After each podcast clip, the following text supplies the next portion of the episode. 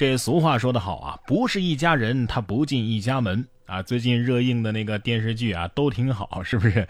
就验证了这一点。下面这条新闻呢，同样验证了这一点。说网逃犯拿着哥哥的身份证乘高铁，没想到啊，哥哥也是网逃。这是三月十七号，湖南株洲的一个男子冒用自己哥哥的身份乘高铁，没想到自己哥哥也已经被列为网逃。被抓之后啊，他连忙澄清身份。但是警方通过进一步的核查发现，该男子和他的哥哥开赌场，都被列为了网逃。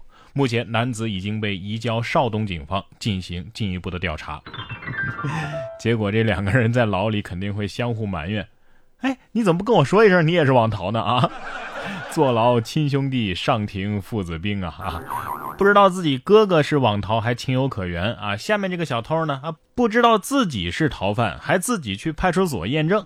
三月十一号，上海嘉定民警在检查一家废品收购站的时候，发现一辆疑似被盗的车辆，卖车人一口咬定我这车不是偷的，并且同意去派出所对质。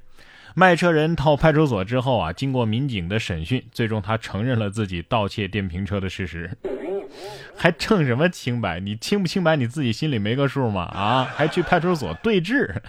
哎呀，哎，这可以算自首吧？啊，下面这个小偷啊倒是没自首，但是呢自挂东南枝了。说小偷入室行窃被发现，躲在九楼的阳台。五百人围观消防救他的过程。三月十九号，湖南张家界永定区中天卢子湾小区，一个二十岁的小偷啊，入室行窃，在九楼的一个房屋里行窃，可能是遇到户主回来了啊，怕被发现，他就躲在阳台上。小区人员发现之后报了警啊，民警及时动用消防车救人。这一幕啊，呃，被现场附近的市民啊，大概有五百人进行了围观，这是大型围观现场啊。我们就是爱看热闹啊。小偷当时肯定心里在想：我我我只想静静的待会儿，你你们报警救我干啥呀？啊！下面这个美国的喵星人可能也是这么想的啊。这个倔强的喵星人电线杆自救，拒绝消防员的好意。三月十六号，美国旧金山的几名消防员路过电线杆的时候呢，发现有一只小猫被困在电线杆的顶端。消防员担心这猫咪会意外触电呢，于是架起了消防梯，试图解救它。没想到啊，猫咪自己攀着梯子，手忙脚乱的就滑了下来，并没有给热心的消防员们施以援手的机会。猫肯定是这么想的。愚蠢的人类，喵！老子自己可以下来。美国的消防员很热情啊，美国的铁丝网呢质量也不错。话说去年的十一月啊，特朗普要求在圣迭戈与华迪纳之间呢架起带有锋利铁丝网的护栏，防止非法移民进入美国境内啊。然而让他意想不到的是，人是爬不过来了，但是铁丝网啊却越来越少。怎么回事呢？原来美国发现呢，有墨西哥的窃贼啊偷取边界栏上的铁丝网来加固自己的房屋。美当局已经向我们求助抓捕这些人。当地的警官说呀，呃，这些铁丝网的质量远远高于墨西哥任何一家商店的商品。谢曹丞相赠剑啊，是吧？是这意思吧？要不给这些铁丝网通上电吧？这样的话，墨西哥人民就可以免费用电了。哎，下一步会不会把边境墙也给偷了？那可是全钢制的啊，质量杠杠的啊！别说是加固房子了，直接盖房子都行啊！看来得赶紧学好电气焊，然后去切墙，快速致富就有希望了啊！但是法律和道德告诉我们呢，不是你看上什么东西都能抱回家的。你看下面这位女子存钱的时候，竟然看上了银行的净水机，就直接抱走带回家了。山西太原的一名女子在银行存钱的时候，竟然盯上了一台净水机。办理完业务之后啊，她径直将展示台上的净水机抱走带回家了。因为一时没卖出去啊，第二天呢，他到火车站附近把这净水机啊卖给了一名摩的司机。被抓获之后啊，这个女子说：“哎呀，我当时也是鬼迷心窍了。”目前呢，她被处以行政拘留十天的处罚。这还不算完啊，收受赃物的那摩的司机啊，也被行政拘留五天，罚款五百块。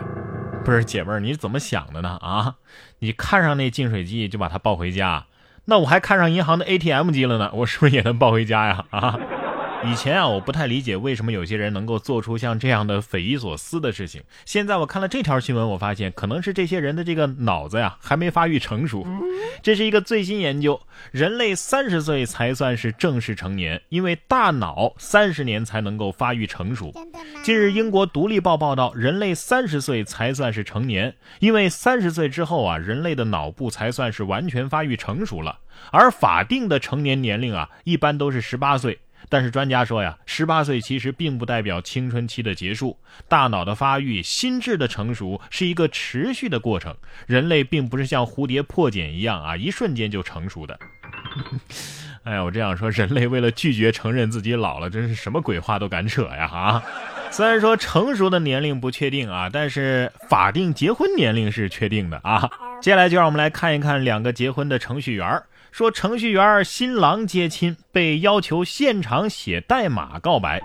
三月十七号，江苏徐州一对新婚夫妇啊，都是程序员。新郎接亲被要求现场用代码写出对新娘的爱意，绿色又创意的方式获得了网友们的点赞。伴娘说呀，这主意是临时出的，新郎当时激动到手抖啊。不是这这随身带笔记本电脑真的是程序员的这个习惯吗？啊，结婚当天也不例外。这主意是临时出的，这笔记本可是随身带着的啊。这条新闻至少证明了两件事：第一呀，程序员有头发；第二，程序员是能找到女朋友的。我估计这个伴娘啊，可能是产品经理。说到结婚，下面这个女主人出嫁的时候呢，倒不是伴娘拦着，也不让写什么代码。而是这个忠犬啊，两次堵着房门不让新郎进屋。三月十四号，河南平顶山的一对新人结婚，新郎和伴郎到达新娘家的时候呢，新娘家的狗两次跑在屋门口趴着，不让新郎进门。最终啊，新娘的父亲将狗给带走，新郎才顺利的接走了新娘。新娘称啊，我很是感动。是，新娘很感动。新郎看着这条狗说，我我不感动。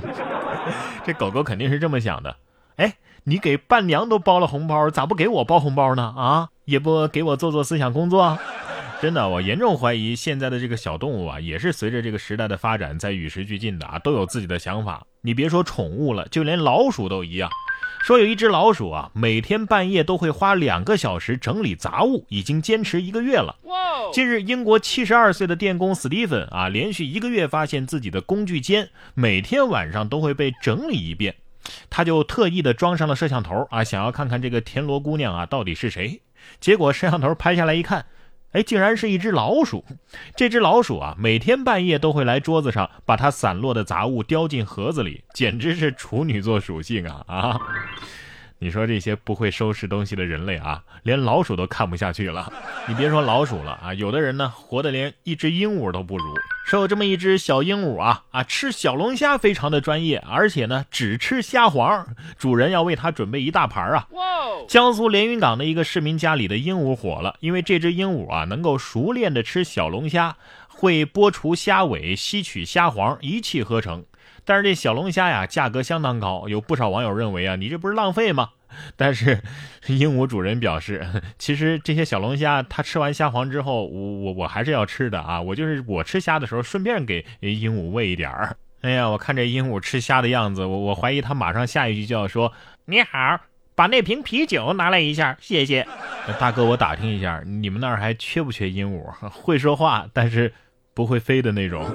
其实我觉得这鹦鹉主人呢挺聪明的，他就是把这鹦鹉啊当了自动剥虾器了啊，等这鹦鹉把这虾剥好之后，他就拿过来吃，只给鹦鹉吃点虾黄就行了。